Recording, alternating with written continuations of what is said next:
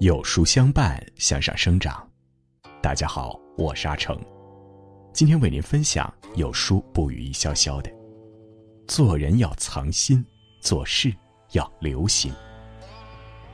如果您喜欢这篇文章，不妨在文末右下角点个再看。庄子有言：“夫子德配天地，而有假志言以修心。”古之君子，孰能脱焉？正所谓，君子欲修身，必先修心。衣冠齐楚，进退之礼，这是在外修身。与在外修身之人相交，有如清风拂面，相逢一瞬，亦可惬意怡然。言之有物，行之有度，这是在内修心。与内修心之人相交，有如清茶润喉，唇齿留香，而且余味深存。修心一道，绝非易事，其中奥妙尽在这一藏一留之间。一，藏起骄傲之心。方孝孺曾说过：“虚己者，进德之基。”虚心使人进步，骄傲。却会让人停滞不前，甚至不进反退。因此，朱顺水谆谆教导世人：“满盈者，不损何为，慎之慎之。”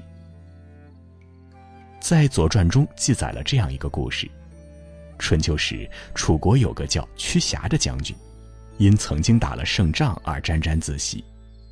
这天，他奉命要去攻打罗国，大臣斗伯比前往送行。斗伯比回来时，悄悄对车夫说：“屈将军这次一定会打败仗，因为他走路的时候脚步一昂一翘的，他的心有些骄傲啊。”斗伯比说完，便去见楚王，言明他的观察，并请求楚王增派军队。但等到楚王派兵的时候，已经赶不上屈瑕的军队了。而到了战场的屈瑕，果然因为轻敌冒进，遭到敌人的猛攻，最终楚军大败，自己也被吊死在了荒谷中。为气者物满则富，为人者过于骄傲，便会十事就空。心底滋生的骄傲，就像是暗自生长的藤蔓。悄无声息地蚕食着中正之心，遮蔽住那通达看自己、谦逊看世界的目光。因胜而骄，而后难以再胜；因进而傲，而后难以寸进。藏起骄傲之心，以谦逊之心待之，方能进无止境。二，藏起猜忌之心。古训有言：“用人不疑，疑人不用。”这是对掌权者的戒言，也是对我们平凡人的警示。欧阳修说过：“任人之道，要在不疑；宁可坚于责人，不可轻任而不信。”谈起猜忌误人，不得不提孙权。孙权早年获得过四方美誉。曹操曾由衷感叹：“生子当如孙仲谋。”周瑜也夸赞他神武雄才。但晚年的孙权却不复早年的贤明，脾性日益暴躁，疑心颇重，猜忌群臣。对待武官将领，若他们出城打仗，便会居下他们家人作为人质；对待文官朝臣，也会暗自派人监察他们的一举一动。其中有一个人曾受到孙权重用，却最终因为他的猜忌郁郁而终。这个人就是陆逊。陆逊智谋过人，又忠诚刚直，为江东立下过汗马功劳。唐代史学家许嵩曾这样评价陆逊：“性忠耿，出言无私，立朝素如也。”然而，就是这样一个被誉为社稷之臣的贤能之人，却在孙权晚年屡遭猜忌。最终，陆逊在孙权的多次训斥和责备中含恨而终，陆逊对孙权一片冰心，满腔赤诚，为东吴鞠躬尽瘁，辛劳一生。孙权此举不仅失去了一位贤士，更寒了一众臣子的心。他也因此受到了后人的指责，背上了性多猜忌、过于杀戮的恶名。对人的猜忌就像一根毒刺，疑心一起，这根刺便会扎进人心。伤疤过了再久，也难以愈合。更可怕的是，毒刺不仅毒人，也害己。猜忌的心将他人隔绝在外，也将自己置于孤岛。所以，藏起猜忌的心，以真诚之心待之，方能众望所归。三，藏起贪欲之心。杂宝藏经有言：“欲如可人饮于碱水，欲增其渴。”口渴是欲念，渴饮碱水，越喝越渴。这就如同欲望本质，得而不知足，欲壑实难填。柳宗元曾经写过一篇故事，有一种小虫叫做腹板，尤其擅长背东西。每一次腹板在爬行过程中遇到什么东西，就抓取过来，仰着头背着这些收集来的东西继续前行。就这样，副板一次次的抓取、收集，他背的东西越来越重，但他仍不停歇的继续往身上放东西。副板背上的东西越来越多、越来越重，最终他被压倒在地，再也爬不起来了。副板的失败便在于一个“贪”字，不量力而行，只知道一味贪多。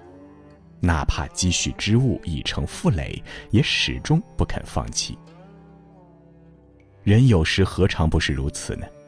亲欲无厌，归求无度，只看到未拥有的，只想要更多的，却看不到己之所需和己之可需。殊不知，将贪欲放下，才是对自己的成全。藏起贪欲之心，以清明之心待之，方能心满意足。四，留有自知之心。《吕氏春秋》有言：“欲胜人者，必先自胜；欲论人者，必先自论；欲知人者，必先自知。”能认识自己的人是聪明人。因为认识自己，所以不妄自菲薄，也不狂妄自大。因为认识自己，所以知己之长，也明己之短。在《韩非子》中记载了一个险些败于不自知的故事。有一次，楚庄王想要出兵攻打越国，大臣杜子问道：“大王，您为什么要讨伐越国呢？”楚庄王颇为自得，说道。因为越国正是混乱，军队也不堪一击。杜子说道：“您的智慧就如同眼睛，能看见百里之外的东西，却看不到自己的睫毛。大王，您的军队自从被秦国、晋国打败之后，失去了数百里的土地，这正说明了楚军的力量单薄。有人在楚国境内作乱。”但围观者却无法禁止，这正说明了楚国的政治混乱。楚国军弱政乱，不在越国之下呀。楚庄王听后大悟，立刻打消了攻打越国的念头，避免了一场很可能失败的战争。所谓知己知彼，百战不殆。知彼之前，应该先知己，这才是成功的关键。人贵有自知之明，只有先认清自己，才能看清世道人心。留有自知之心，唯有知己强弱，方能洞察万物。五，留有变通之心。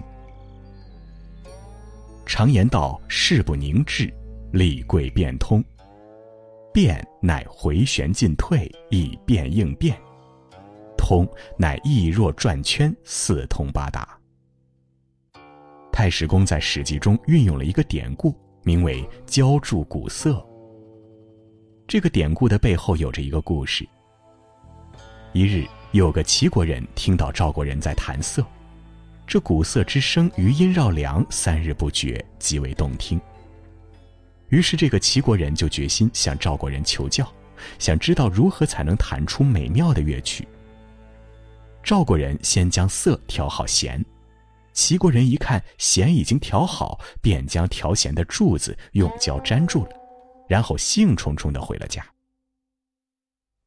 回家之后，他一直埋头弹瑟，但练习三年却毫无进步。齐国人沮丧之余，四处埋怨赵国人：“他教的可太糟糕了，我毫无长进，还是不会弹奏。”有个随赵国人学艺的人听了这话，顿生好奇，于是他找到这个齐国人，问道：“你为什么这样说呢？”齐国人便拿出自己用胶粘住的瑟，向人诉苦。大家听后只觉得哭笑不得，纷纷嘲笑齐国人驽钝，不知变通。学琴之计千变万化，妄图粘住琴弦而掌握技艺，实在令人啼笑皆非。学会变通，就是学会用更加通透的眼光看待万物，更加灵活的方式处理万事。留有变通之心，唯有达全通变，方能应对自如。六，留有求知之心。陶渊明在《五柳先生传》中说自己好读书，不求甚解，没有会意便欣然忘食。求知才会好知，求知才会有知，只有好知又有知。才能明智。对知识的渴望是人生学习的第一步，也是最重要的一步。东汉著名经学家贾逵之所以能成为一代大儒，便和他求知若渴的精神息息相关。贾逵五岁的时候就聪明过人，他的姐姐每次听到邻家读书，便会抱着贾逵隔着篱笆墙来听。从早到晚，小贾逵安静的听着，不说话，也不吵闹。等到贾逵十岁时，就能背诵六经了。姐姐很好奇，便问贾逵：“咱们家贫困，从没有请过教书先生教导你，你怎么知道天下有三坟五典这些古书，还能背诵的一句不漏呢？”贾逵仰着头回答说：“以前姐姐抱我在篱笆间。”听邻居家读书，现在还一句不漏的全记得呢。贾逵逐渐长大，他对知识的渴望愈加热烈。为了能更好的习字，他剥下院中桑树的皮当纸来写，有时还把字写在门扇上、屏风上，这样一边念一边记，才一年的功夫，经书上的文字便全部通晓了。求知之心，经磨难而愈发闪出坚定的光芒。这是对更加广阔世界的探索，也是对无涯学海的渴望。我们应该时刻走在求知的路上，因为这必定是一条越走越宽阔、越走越向上的路。留有求知之心，唯有好学不倦，方能竿头日上。王阳明有言：“心即理也，天下又有心外之事，心外之理乎？心正则行正，心善则行善，心有仅余则行如君子。立于人世，做人做事，当以修心为本。做人要会藏心，藏起自满的心，开拓前进的尺度；藏起猜忌的心。”以真心换真心，藏起贪欲的心，保有不为所动的朴心。做事要会留心，留有自知的心，追求更好的自己；留有变通的心，灵活的应对世事；留有求知的心，学海无涯，周行不止。唯有掌握好这一藏一留之心，才能洞察世事。无往不利，愿与诸君共勉。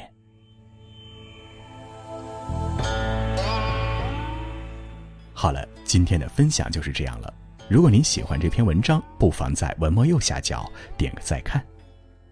亲爱的书友们，你们好，和有书君相伴许久，是否有意认识一下呢？有话想对有书君说吗？想和有书君成为朋友吗？都可以来找我。其实有书君也等您很久了，长按识别扫描下方二维码，立即和有书君相遇吧。作为见面礼，不发朋友圈，不做任务，直接免费送您两百本必读好书，五分钟视频解读。天气凉了，就让我们在一起，给彼此温暖。在这个碎片化的时代，你有多久没读完一本书了？长按识别文末二维码，免费领取五十二本共读好书，每天有主播读给你听哦。我是阿成，我在山东烟台，向您问好。